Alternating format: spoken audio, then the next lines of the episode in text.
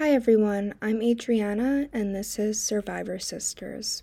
Survivor Sisters is a podcast that shares the stories of sexual assault survivors to educate, empower, and inspire other survivors and their peers to take action against sexual assault. For today's episode, I am sitting down with Morgan, who has offered to come on and share her experiences of sexual assault and how she made the decision to become a SANE nurse. For those who do not know, a SANE nurse is a sexual assault nurse examiner who is tasked with performing the exam and collecting the rape kit for survivors who decide to seek medical attention. Thank you, Morgan, so much for being here. So, Morgan, tell me a little bit about your story, where it began, and anything that you feel comfortable sharing. So, like I mentioned to you, I'm actually a double survivor. So, the first attack, I actually had to go back and look at some of my journals because I was having a hard time remembering, which, as we know, is part of the dissociative and the healing process. The first attack actually happened, I'm looking back, it was 2014, which feels like a really long time ago, but really is not that long ago, I suppose. And so that was the first attack. And then that kind of just started this spiral of me looking for bad relationships where I could potentially fix that person. And that was just a really unhealthy coping mechanism that I kind of fell into. And that led me to meet my next partner. I found that he was an alcoholic and I kind of ignored that. And again, I thought I could fix him. And from then on out, our relationship got much more abusive physically, mentally, emotionally. And then finally, actually, the last night that we were a couple per se, he did sexually assault me and physically was violent towards me. That's what led me to actually leave that relationship. So that's kind of where it all started. I'd be happy to share more if you have questions. Yeah, I mean, I'm very sorry to hear what you've been through. It's definitely not easy, especially because you were in a relationship with that person. How long were you guys together? We had been together for close to two years. And I knew that I was going to leave that relationship. I just didn't really have a way out at the time. And I didn't feel that it was safe. Mm. He was also a person who had attempted suicide twice before and was using that as a threat to kind of keep me in the relationship. So I certainly didn't want to feel like I was responsible for that. But when I finally did hit that kind of, I, I can't take this anymore. Like, you've broken my ribs, you've done everything you can possibly do to me, you've given me a concussion. I can't stay here anymore, is the final straw. That is when I left. And unfortunately, he did end up committing suicide a year later. So he is no longer alive, which is a little bit of a relief, as terrible as that sounds. I didn't want to feel that responsibility to him. Of course. I feel like a lot of survivors of domestic violence do feel that responsibility, especially when someone is threatening suicide over you leaving. You have a good heart, you're a good person, and you obviously would never want someone to commit suicide and to blame it on you when you're in that situation, when you're already going through so much. That's just too much for anyone to deal with. So, I mean, you stayed because you felt like you had to. And that's, you're right. You didn't do anything wrong. You left when you were ready to leave, when it was the safest point for you to leave. I understand what you're saying about feeling relief that they're gone. As hard as it is, you know, he was fighting his own demons. And I think you've probably learned now that it had nothing to do with you. Mm-hmm. Yeah, for sure. That was definitely a challenge. But the person that assaulted me in 2014 was actually the person that I was dating's roommate. And that was somebody that they, they, just met on the internet. And I'd always kind of been a little reserved about that. I wasn't living with my partner at the time, but I spent a lot of time there. I was 19 years old at that time. So I didn't really know any better either. But that just became another situation where I felt like I couldn't get out. He was doing drugs. He was always intoxicated, bringing random people into our house. And one day he just decided that I was the only girl in the house and he thought that he could do whatever he wanted. And he assaulted me in front of three other people and they watched. And that was probably the most disheartening thing was to look across the room and see three other people know exactly what was happening, very clearly could hear me say, Stop. I don't want to do this. I'm not attracted to you. I'm dating someone in this house. And for them to just turn around that was very disheartening. And from that, again, I moved into this spiral of just meeting really unfortunate people that I thought I could fix because I realized that there was this part of myself that I hadn't fixed and I didn't think I was ready to fix it. So for me, my coping mechanism was trying to fix other people, which is not great, as we know. And then I, unfortunately, at the time was not brave enough to go get an exam or press charges on either of these people. I had a really negative experience with law enforcement both times. The first attacker actually left the scene with his vehicle and his license and never came back to the house. So they were never able to track him down. I did find out later that he had entered several bathroom bars and assaulted other women through a friend of mine who happened to know this person. So that was extremely, extremely sad for me to realize that I probably wanted and should have done more, but I just didn't have the tools in my toolkit at that point, sadly. And then my second partner, who is now deceased, my parents knew that he was an alcoholic. They didn't want me around him. They hated it. They tried to get me to leave, and I was just a defiant 20 something at that time. And so I said, no, I'm okay. It's fine. We're all fine but that was another huge struggle for me was my parents just the generation that they grew up in and the families that they came from they actually don't really believe in mental health and they don't really understand kind of the survivor aspect of anything that I've been through. I've never been supported by them. They still don't believe everything that I've ever told them. And I didn't even tell them until probably two years ago. When I did tell them, the first reaction I got was, Well, I'm sorry, but there's nothing I can do for you now. So that was very frustrating. That's probably the hardest part still for me is just trying to convince my parents, the people who love me and, you know, are supposed to be there for me that that this is a real thing that happens and to tell me that I don't believe you or you shouldn't have put yourself in that situation or I'm sorry that you have anxiety, you'll grow out of it. PTSD is not real. Like that's just something that war veterans have. That's really frustrating, especially as a medical provider myself. I'm really sorry for that. After everything you've been through, you're looking for that supportive system. And I haven't had that experience. My parents have been very supportive, but I have grandparents who either don't know or they don't understand it. Mm-hmm. And they've said like the wrong thing at the wrong times.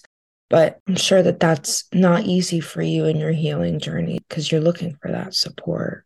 I'm sorry that you've had that negative experience. I'm hoping for you that I'm yeah, I'm I'm hoping that through some more education and just having that conversation with them. That's the hardest part is I'm in a very different place of my healing from when I was telling them about it. I should also pray tell you I didn't even go to therapy until maybe 3 years ago, 2 years ago. I probably had my own preconceived notions of like therapy's not for me. I'm not going to go sit and tell somebody about my life problems. Like they don't want to hear about that kind of thing. But my therapy journey was actually really great. I had a male therapist, which at first like kind of scared me because I was like, I don't think I want to share these really intimate details with this man that I have no idea who he is. But that actually turned out to be one of the best things I ever did. He was amazing and he really kind of got me back into the not all men are bad. You can trust me. And talking to a male about the things that another male had done was very helpful to me. But really, the part that got me was talking about mostly my mom. When he said, you know, have you told your parents? You know, what does that look like for you? That was the first and only time I cried in therapy. And my therapist was like, you know, I feel like you're a very challenging person because you are very self aware and you know what you're feeling and you've had a lot of time to process it. So you're very dissociated. You're very numb to the entire thing. And you can talk to me like you're talking to a brick wall. But it was when we started talking about my mom that I really started to realize that that is where I needed to heal because I didn't have that support. I didn't have that love from her, at least. And she is the person I looked up to the most as a child. And so he said, you know, maybe we should try having you write a letter to her and start there and just tell her and really, my therapy kind of evolved from talking about my story and the events that happened to dealing with her and dealing with my relationship with my parents because of it. So that was something that was very, very interesting. And I didn't expect my therapy to kind of go that way. But that is kind of where we ended up. And ever since then, I've just been trying to teach them about mental health and about the things that survivors go through. And I understand if they've never been through it, they're not going to know. And that's okay but just kind of keeping on, keeping on, teaching them. And maybe one day they will realize that this is a real thing. Of course. Yeah. You know, you went to therapy for something and you found out something else that needed to be worked on. And I think, especially with survivors of trauma, that's definitely the case. The trauma affects so many different aspects of our lives. You said you kept finding yourself in those abusive relationships or with people who are not good people. I have a similar experience where all throughout college, I would go to the people who were not giving me attention, who were treating me poorly. And although they've never done anything to me of that extent, they did manipulate me, they did emotionally abuse me. And I was justifying it, saying, like, I've been through so much worse. This is nothing compared to what I've been through. Mm-hmm. And I've been in therapy for about seven years now. It took me a really long time to come to terms with the fact that even if someone's saying they love me and, you know, they care about me, they can still be abusive. And I need to be more self aware of what that looks like and hold to my boundaries because there are people out there who will treat me better and never abuse me yeah, being hyper aware, being really good at setting boundaries. It's a little bit that way with my family, even if we go out to family dinner and one of them starts a conversation about my mental health or stepping over one of those boundaries and being very critical of me and some life decisions or whatever's going on. I now have the confidence and the ability to say, I'm not going to deal with this today. You know, if you want to have an adult conversation with me and treat me respectfully, then we can have dinner. Until then, I'm bleeding. And thankfully, I do have a husband that is very receptive to that. And he's a physician. Mm-hmm. So he understands a lot of what's going on with my family and how they don't perceive what I'm going through as real. And so he, on multiple occasions, has stepped in and said, you know, stop talking to her that way. She is an adult. She is having anxiety. You need to let up. And that has been so validating because I've never had somebody stand up for me in that way. And it took me a long time to learn to stand up for my own self at the end of the day, it is about you. And as long as my partner is supportive of that and willing to go along with that, then I feel very lucky. I'm really happy that you found someone who is able to stick up for you and able to give you that safe space that you deserve. People don't really notice unless they've been through it that it affects so many different areas of your life. It affected my schooling. It semi affected my relationships with my parents. With my first assault in college, I shut my mom out completely. I couldn't even tell her. Mm-hmm. My relationship with alcohol. Yeah. Or like partying. I would want to go out all the time to kind of escape that reality. And I would put myself in situations with my abusers again. I'd go to their frat parties or I'd even sleep on the floor of my abuser's room just mm-hmm. to like tell myself that I'm safe. Look at me, I'm in the room with him and he's not going to touch me again. So it's a lot. And I'm always an advocate for therapy because just talking through everything with someone, you can get to the bottom of so many deep rooted issues that you're dealing with. And when you become more aware of those issues, you can do so much more to change them my parents would actually take therapy and use it as blackmail against me. And they would make fun of me in public. And they would say, Well, you know, you're in therapy. Like, do you talk about us in therapy? Like, of course you do, because we were just the worst parents in the world. Or they would just make these very left sided comments of, Well, you should probably talk to your therapist about that. And it became this negative thing for me. And I didn't want it to become that. So I hmm. took a little break to kind of get away from everybody in my life telling me their opinion about therapy. And so I'm probably going to go back. But I did realize that when I started therapy, I probably should have started it well before I had ever been assaulted because I realize now that my family relationship is probably what caused a lot of those unhealthy desires in a relationship my dad traveled a lot for work. So I was really just with my mom most of the time. And she has a very narcissistic personality. She's very much a gaslighter. Mm-hmm. She will say, Well, did you take out the trash? No, you told me not to. No, that's not what I said. You clearly have a problem where you are disrespecting me. And so I grew up in this childhood where I was very, very criticized. I always had the bar set well beyond something I could ever achieve. And I was just not the golden child, but I was an only child. so I, I should have been the golden child, apparently, but I was not. And I think that that's where I started seeking the validation from other people when I was in college. And that led me down a very, very dangerous path of, of a lot of people I should not have been hanging out with for sure. And I felt a little bad because when I got into these situations, I realized this is what my mom told me. Like she said that I would end up doing stuff like this. She will say, I told you so, or I was right and you were wrong. And so then it was just this big, deep spiral of, well, now I've disappointed her and I'm going to disappoint my dad and I've disappointed myself and all of my friends are disappointed. And yeah. I feel like my therapist is going to be disappointed. My future husband will be disappointed. Thankfully, my now husband is not disappointed and he's a great advocate and a great supporter. But what I realized I wanted to do out of all of this was actually be a sexual assault nurse examiner. And that was something I was compelled to do even before I finished nursing school and before this second assault occurred.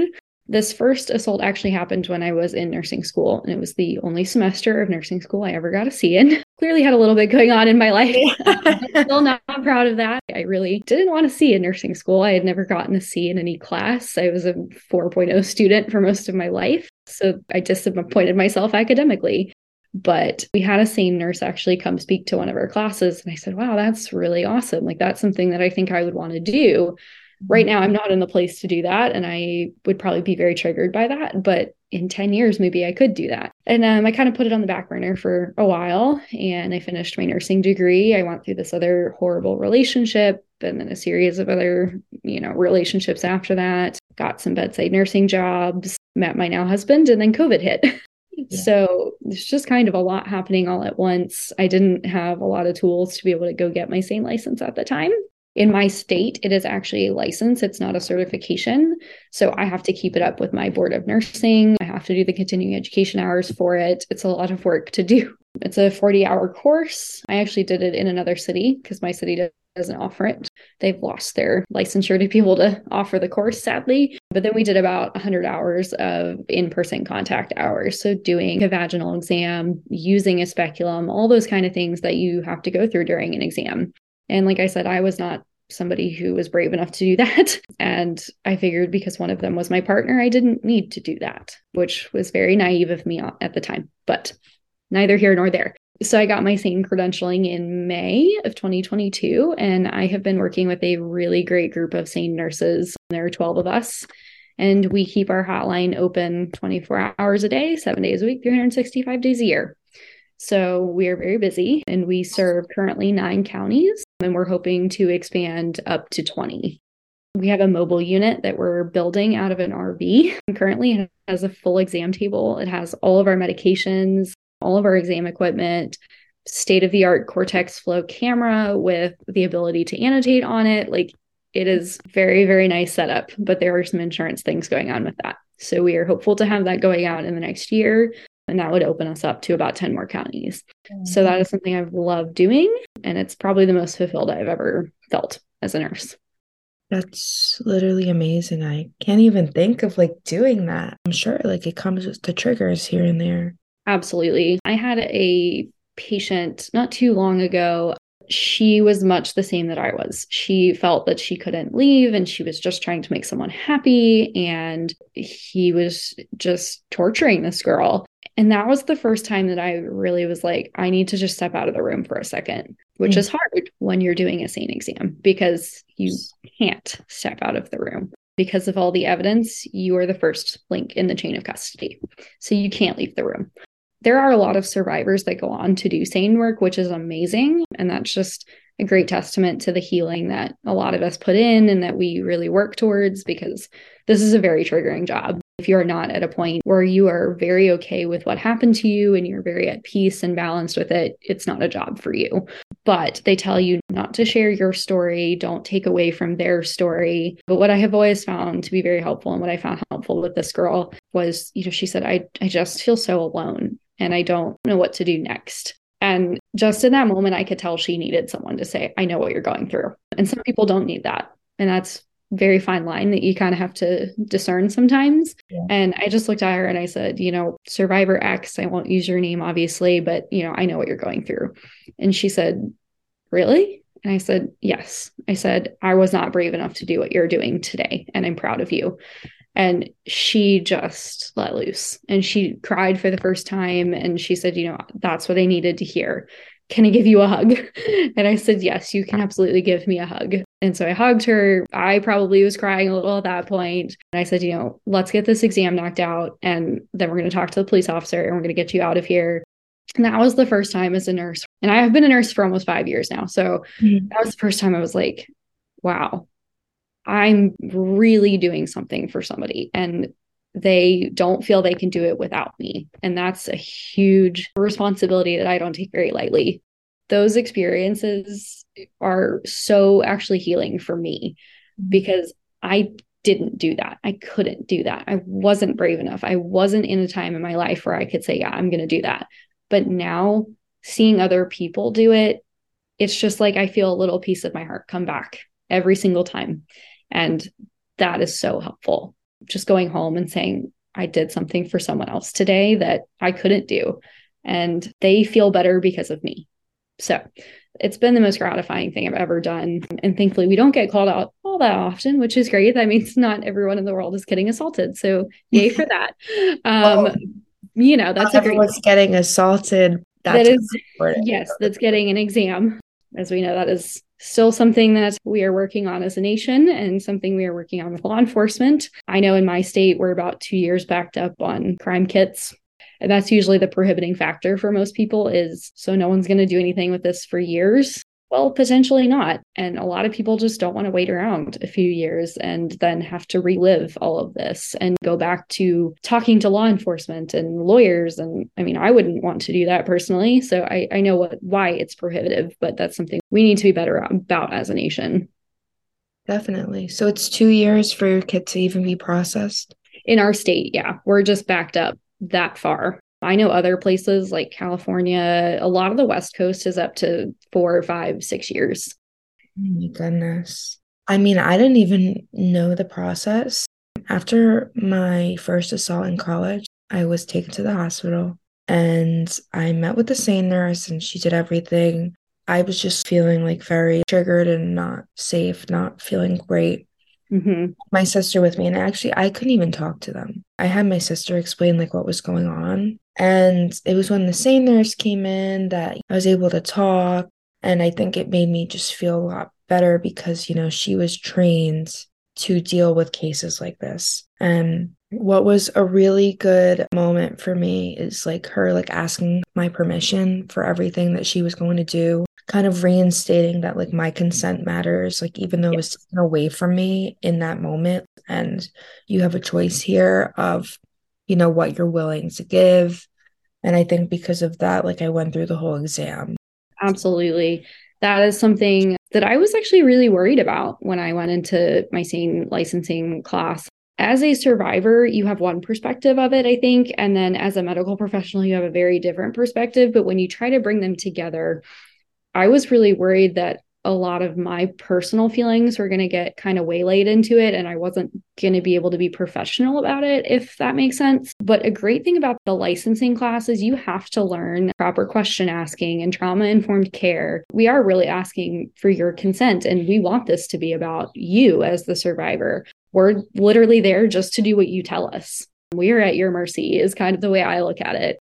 I had an older woman who was assaulted actually, and she was a little bit like me in that she was not processing it in an emotional way. And she was just very numb and like didn't want to talk a lot, but wanted the exam. It was a very confusing kind of exam for me to perform, I'll say. But that was the first time I really got to go in and say, like, this is about you. I want you to do everything you're comfortable with, and I don't want you to do anything you're not comfortable with. And because she was so quiet, it was very hard for me to kind of discern whether she was consenting to this part of the exam or whether she wanted to give a detailed account of what happened.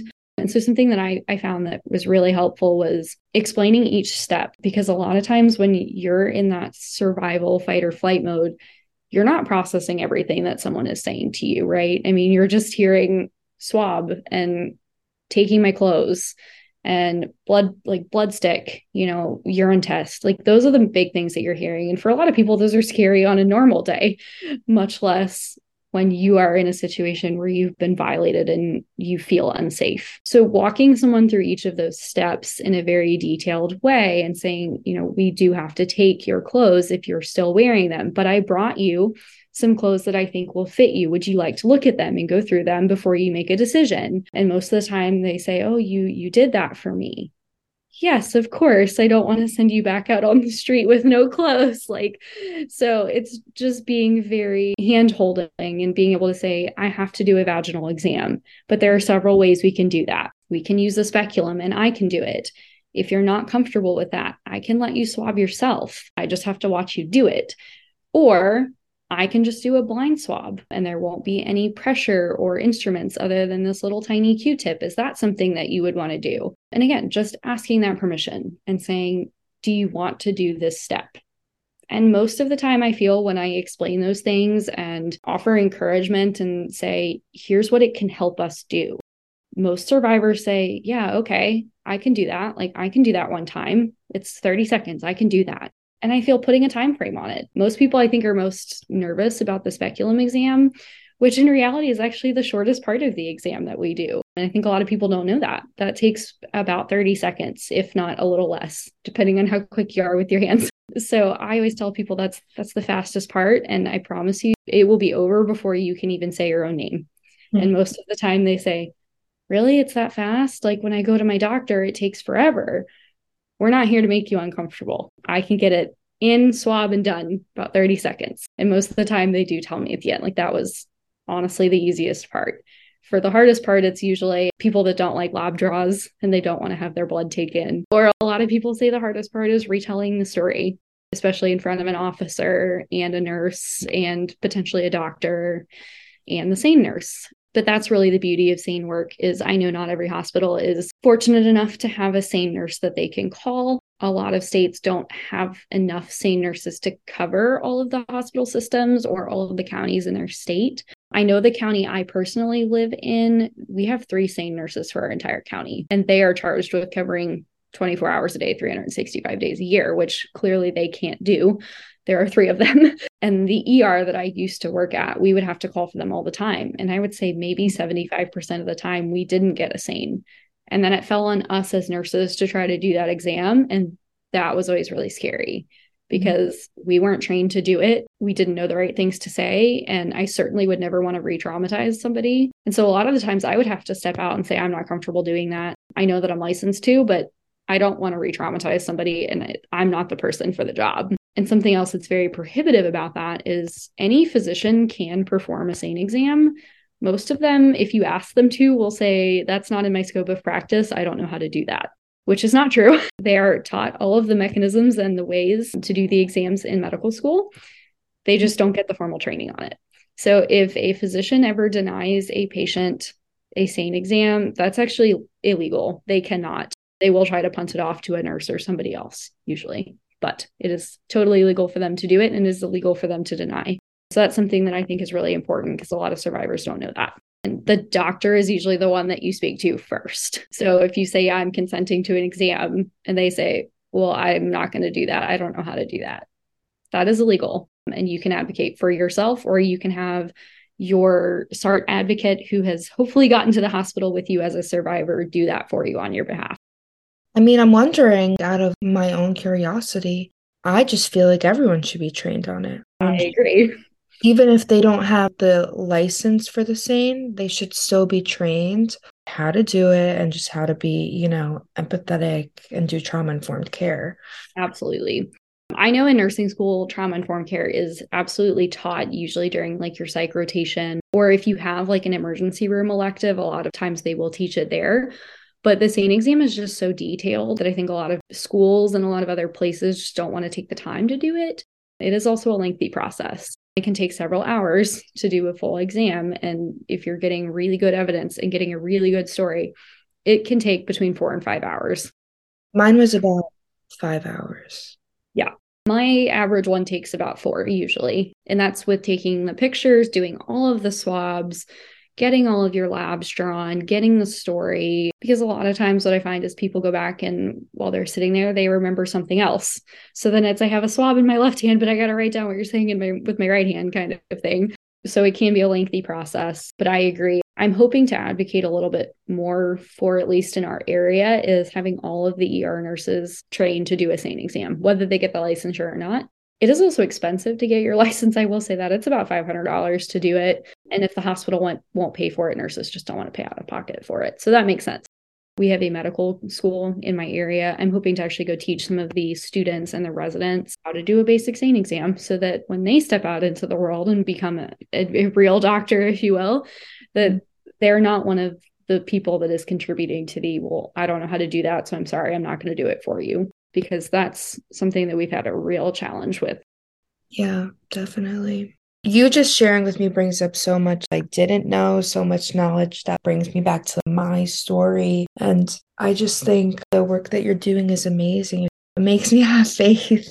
With my experience, the same nurse was great, but then I went back to the hospital a year and a half later asking, Where is my rape kit? No one told me mm-hmm. where it would be. And they're like, We don't know what you're talking about. And I go, What do you mean you don't know where I'm talking about? I need to find the nurse. Like, maybe I want to prosecute. Yeah, that's frustrating yeah, or like I'd go back to the police station and they say they lost my report. And I'm like, what do you mean you lost my report? You were there at the hospital with me.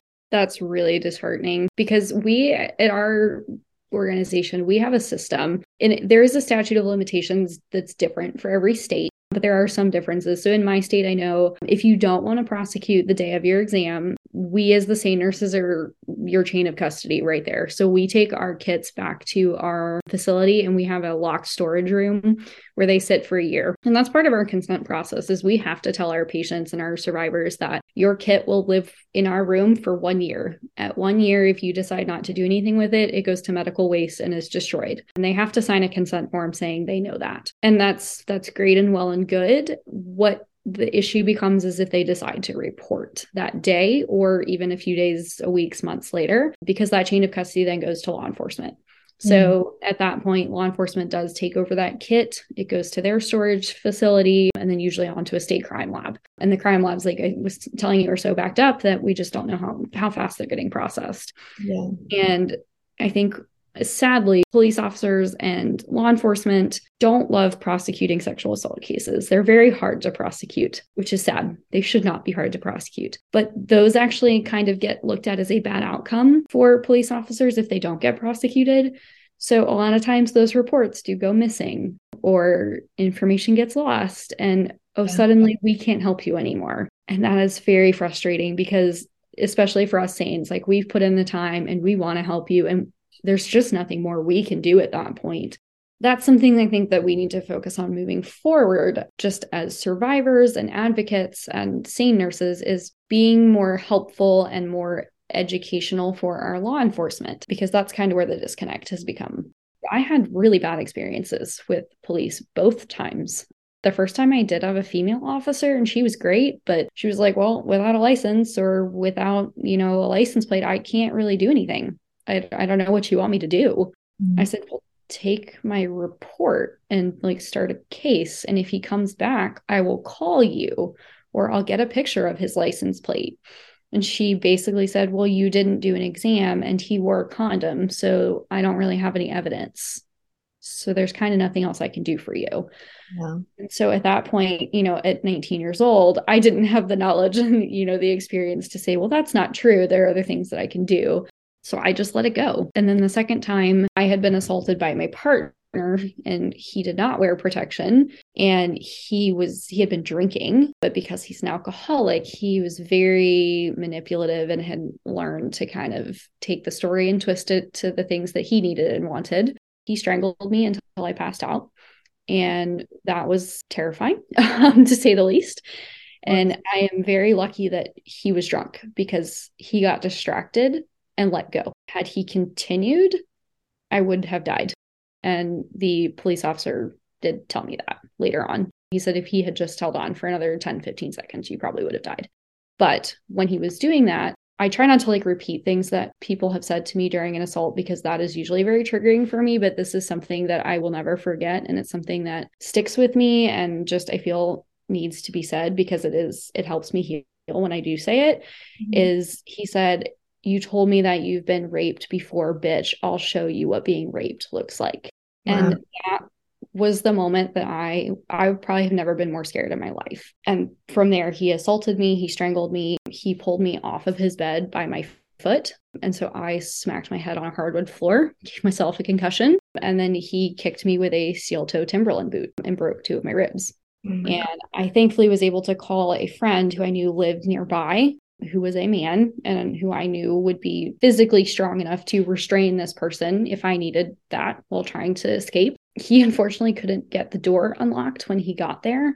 So mm-hmm. while my attacker was drinking and distracted and throwing things around the apartment, I was able to get out. We did have a mutual cat together at the time, and I was actually more focused on getting the cat. I was like, I just need to take my cat with me. I, I love this cat. He's just watched all of this happen. Like, he's going to be traumatized. Don't mind me. I almost just died, but I need my cat. I couldn't get to him.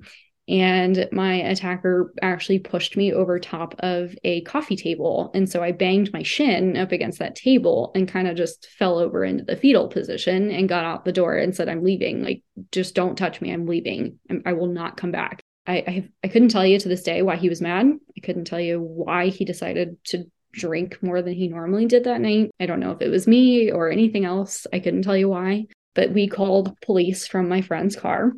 And I will never forget we met in a Walgreens parking lot because I didn't have anywhere else to go at the time. And I didn't want to be in a dark place. I didn't want to be in my apartment alone. I didn't want to be just anywhere by myself. And so I, I, won't forget I made my friend park under a street light in the Walgreens parking lot because it was well lit. I could see all around me. It was on a major road.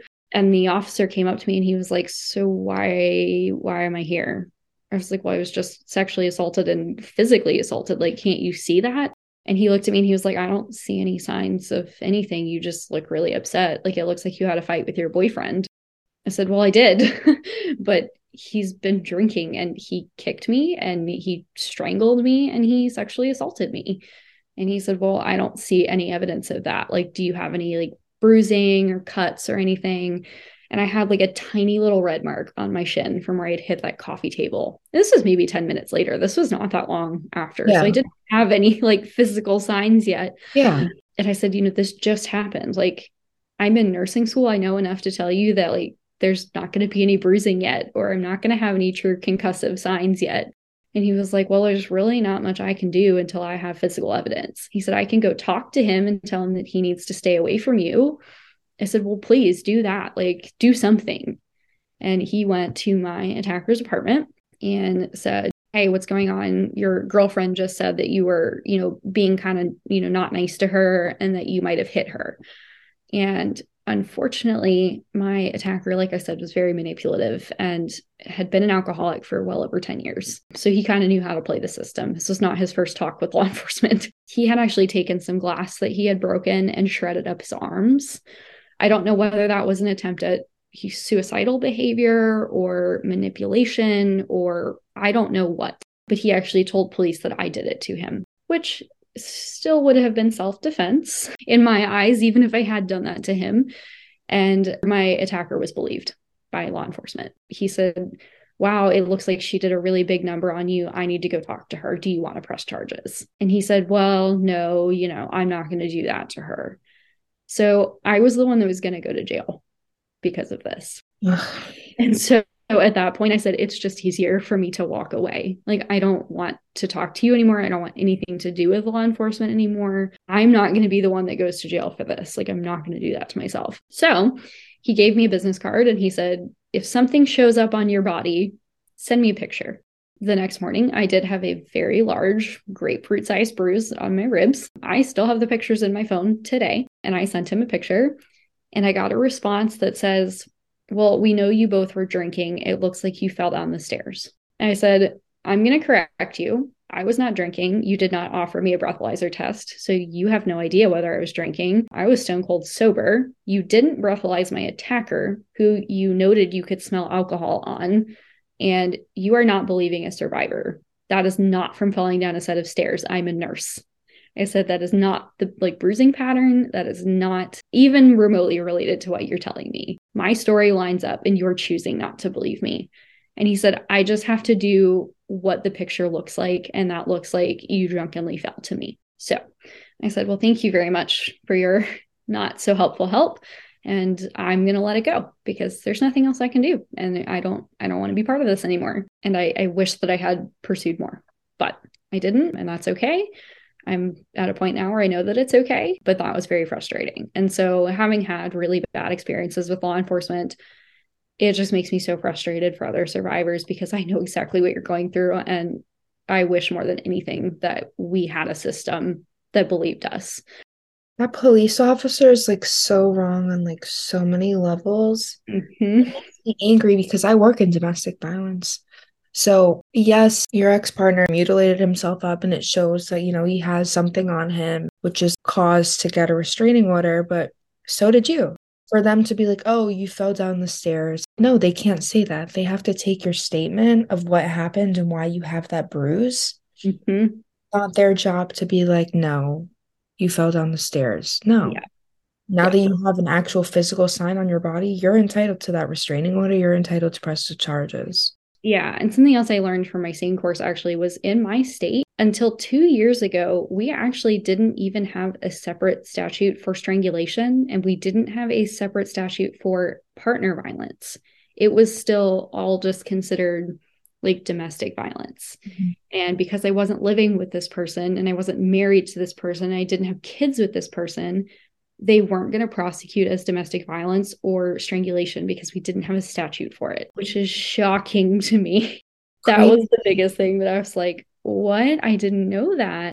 Nobody checked me for signs of strangulation. Nobody looked in my mouth. They didn't look in my eyes for petechiae. Like they didn't do anything. And I remember my voice was different. And the person that picked me up even said, like, are you okay? Like, are you sick? You sound like you have a sore throat. And I said, no, like he strangled me. Like I was passed out. Like I have no idea how long I was out for. I said, I, I think it's just because like he grabbed my throat and it hurts. And he said, Oh wow. He said, like, you sound really terrible. And so I had signs. They were just ignored. Yeah, I mean, I know strangulation has become like a new thing in terms of domestic violence, but even still, it's just terrible to hear how behind parts of our country, if not all of our country, really is on all these crimes. I hear your experience and I'm I'm in domestic violence. I'm like, I wish I wish she came to me so I could help her get that water. I know. And sadly I live in a state where, you know, we are a very rural state. So I, I, know that we are behind as a state for sure, because we do have a lot of still very rural areas in Kentucky with no healthcare access, no, you know, education. And our law enforcement is is very much the same way. A lot of our advocate work is still very behind.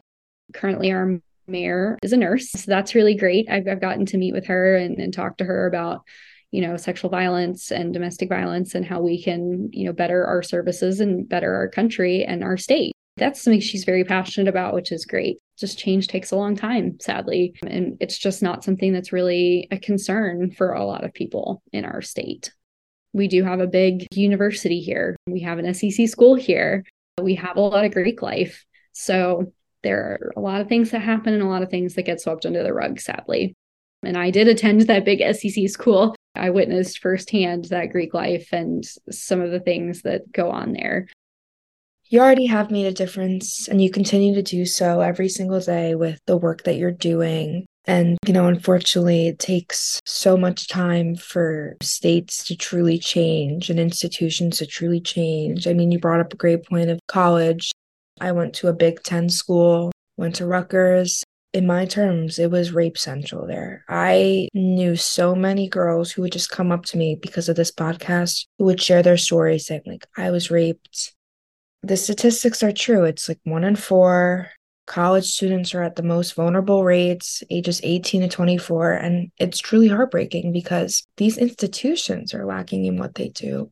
For me, like Greek life is a huge component of it the way that especially fraternities are like formulated it's like all based on like power and control they're taught to be on the top drink excessively and alcohol isn't a cause for domestic violence or sexual assault but it can certainly exacerbate it for sure just the way that they're taught and the morals that are put into the fraternities it's like it's disgusting mm-hmm. yeah i get ashamed of myself for yeah. associating with all these fraternities and yeah. fraternity boys because not everyone fits the standard but it's like how do you support this how right. are you sitting there with your frat brother raping me and you just stand by And people think it's funny and it's cool. And if you do that, like you're the top dog. And it's such the wrong mentality. We, as a generation, especially our generation, and those of us that are at the age where we're getting married and wanting to have kids of our own, we have to teach people that rape is not okay and that, you know, being a boy doesn't entitle you to hurt other people just because you are stronger and you think that you are a superior gender. We don't live in the 1900s anymore. This okay. is not 1920 where you get to buy property in a wife and just do what you want to them. And something that I think is really going to change in the next few years, and I've even seen it as a SANE nurse, is the amount of trans assault and same sex assault and that's going to become a lot more prevalent as our nation is growing towards being a lot more open and free about you know same-sex marriage and and trans like that's going to be a huge thing and that's going to change a lot of the way we do things even as SANE nurses but it's going to change the way we educate our kids but we got to be ready to do that and i think having the issues i have with my own parents they would never have educated their child about that if they had a son like they would not have ever had the mindset to say you know, doing something to a girl if they say no is inappropriate. You can't do that. Or if it's a same sex thing, it's the same thing. Just because you feel that you have power, it doesn't entitle you to hurt another person or not listen to them. There's a really great video. I hope you've seen it. Have you seen the tea consent video on YouTube? Yes. I love it. I use it on in everything I talk about. It's that simple. If you don't want a cup of tea, don't pour them a cup of tea. It's really not hard. We've just made it something that is so much harder than a cup of tea, really. So I encourage everybody to watch that video. I think it's very silly. I'm sure we all know that, but it's it really is a great example of consent and how we should be teaching children in schools and and the way we should be modeling ourselves. It is a simple and silly video, but I think it's because people make consent so complicated when it's not. If I'm saying no, then it means no. You right. can't change my mind. You can't beg me to do something. And if you were to coerce me into like drinking that tea when I didn't want it, that's not consent. Correct. Or if I'm asleep and you choose to pour me a cup of tea, I didn't say Force yes. me to drink you it. I did that. Yes. Um, or pour it on my head. I did. Or, yeah. Or I said I want tea and now I don't want tea. It's okay to change your mind. Mid sip, I don't want this tea anymore. I don't want it anymore. Don't. Just take it away. I don't want it. Take it away. Um, right. Like I said, I use that video for all of my explanations.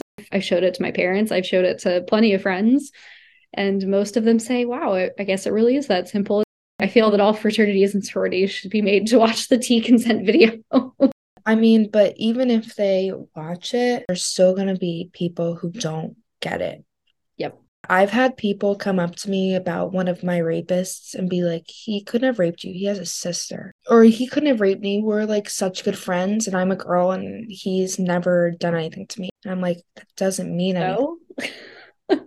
he probably has a mom and a grandma too. Like yeah, I can understand that rapists have families and have people who love them and people that they've never done anything wrong to. Sure. But that doesn't mean that they were incapable of doing something wrong to me or something wrong sure. to someone else. And I think that's another big thing that people aren't understanding either is that how could they commit such a horrid act?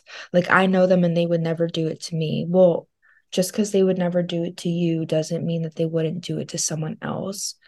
And sure. even if they never go on to do it again, it doesn't mean that they, in that moment, were terrible and they ruined my life and my safety. So for you to go and say, well, he's never done it to me, so I don't believe you, that's it's not okay. And you're just contributing to the problem. Yeah one of the hardest conversations I ever had with somebody actually was when my now deceased partner and I were getting out of our relationship. I had a really good relationship with his family. They lived a little ways away from where we live. And so we would take some weekend trips up to see them. And I got to be very close with them. I noticed that they also drank a lot. I mean, we would go through bottles of wine in a night with them. And so I recognized that there was a problem there. Yeah, of course. I didn't realize, yeah, how big the problem was necessarily, but The hardest conversation I ever had with anybody probably was when I called his mom and I said, Your son did this to me. Your son broke my ribs. Your son gave me a concussion. Your son tried to kill me. Your son sexually assaulted me. And she said, Well, he would never do that. I raised him. I raised him better than that. He would never do that. And I said, Well, he did. I said, and I know that he was drunk while he did it. And I think that there's an alcohol problem going on here. I said, I know that you guys like to drink. I know that he likes to drink, but this is something that has to get taken care of. Mm-hmm. You need to be better. And his mom basically said, Well, if you feel that way, it's probably best you just never contact us again. And I said, That's fine. I don't want to be part of this anymore. I said, You know, I thought you cared about me as a person. And I was trying to let you know that your son is going down a path that is hurtful and probably going to land him in jail. You know, he's drunk driving to see you right now. Like he is intoxicated behind the wheel on the interstate. You need to do something about that, or I will call law enforcement and report him as drunk driving. And she said, Well, you wouldn't do that because you don't want to ruin his life. He's going to medical school. Well, he doesn't need to be a doctor. That's just the way I feel about it. You don't need to be a doctor if you can't even show up to class sober or you put your hands on another human being in a violent way. Like, you don't deserve that.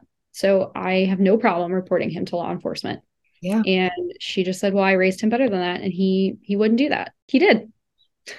yeah. there's there's nothing else to say. He did. Um, and I'm well, sorry that you think he raised a, a perfect child, but he messed up.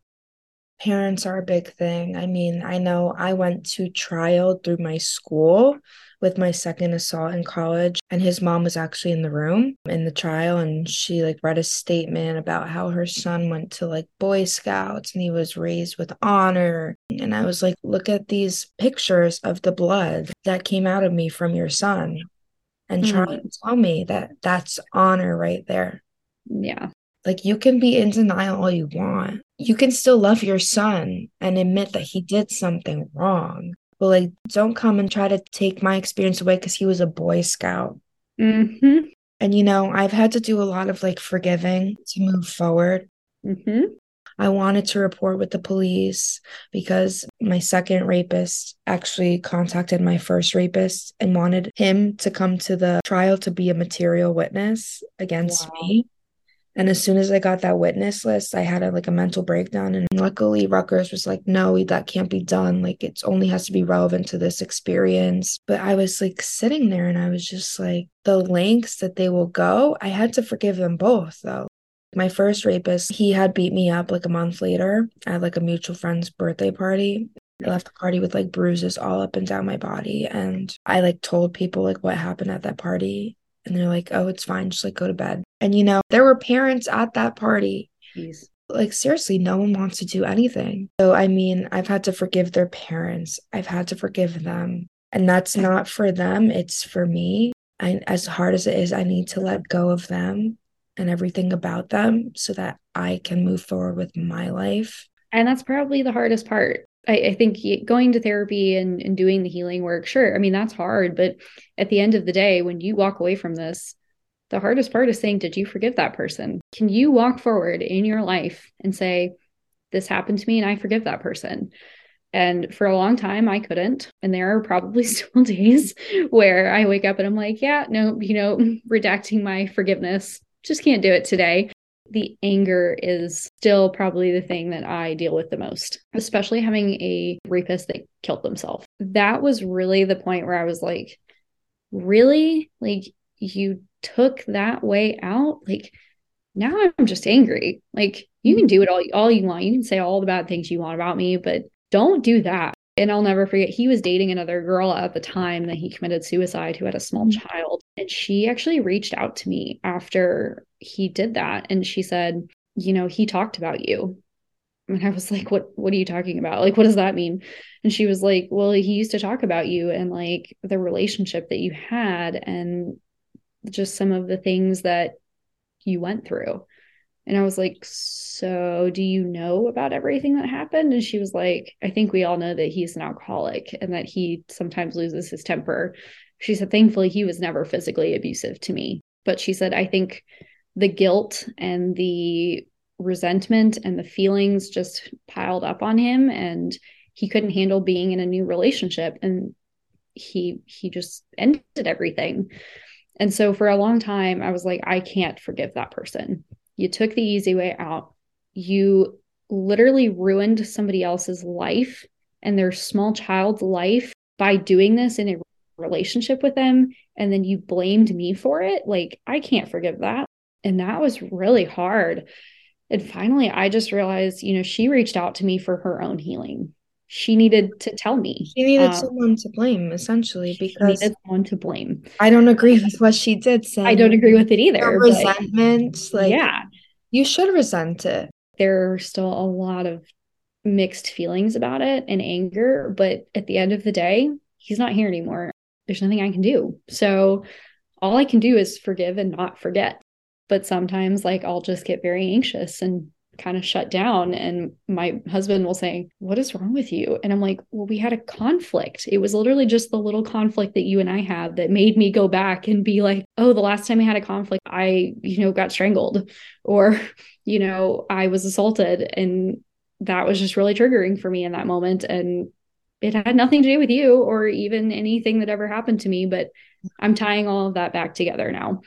So that's it. Again, it's just part of the healing process, but forgiveness has been a huge thing and realizing that it's okay to be angry and it's okay to resent those people and have negative feelings towards them. You just don't let it run your life. Yeah, it's a big thing. And, you know, it's not for everyone. I won't sit here and preach and say, you need to forgive that person. You need to forgive those people. But I always preach like forgive yourself. And that's not to say that you did anything wrong in this situation, but forgive yourself, give yourself that grace. Mm-hmm. And being very intuitive to what your body and your mind needs. I've just known you for like an hour now, but I'm, I'm proud of the work that you're doing and everything that you've accomplished despite everything that you've been through. I really do thank you for being here. And I think your story will be so helpful for anyone who's going through this, especially from the SANE nurse perspective, because you're out there in that field helping survivors every single day through one of the most traumatic moments of their lives. So I really applaud you and thank you for everything that you've done. Well, thank you. And thank you for sharing part of your story because I know having these conversations, you sometimes like don't know whether you want to or whether you, you feel like you should. And again it is it is hard. And you know i applaud you for starting a podcast because that does mean you talk about it a lot and you hear about other people's stories. That's also something that's really brave is being in the the spotlight and being able to to say i'm at a point where i can share my story and i can help others share their story. So I, i'm very thankful that there's a platform like this podcast that you are able to share and that we are all able to come on and share with you Thank you. Thank you. If you want to support Survivor Sisters or come on the podcast, please don't hesitate to reach out to us. To follow us on Instagram. You can listen to us on Apple Podcasts, Spotify, Stitcher, SoundCloud, and YouTube. Sharing these stories becomes so important because, like our motto says, we will not be silenced. And by sharing these stories, we give power back to survivors so that they can have a voice in the society and hopefully we can unite together. Thank you to everyone who has supported us on this very long journey and throughout our hiatus. I hope to get back into interviewing survivors and having them have this space to share their story more regularly. And of course, with that being said, we will not be silenced.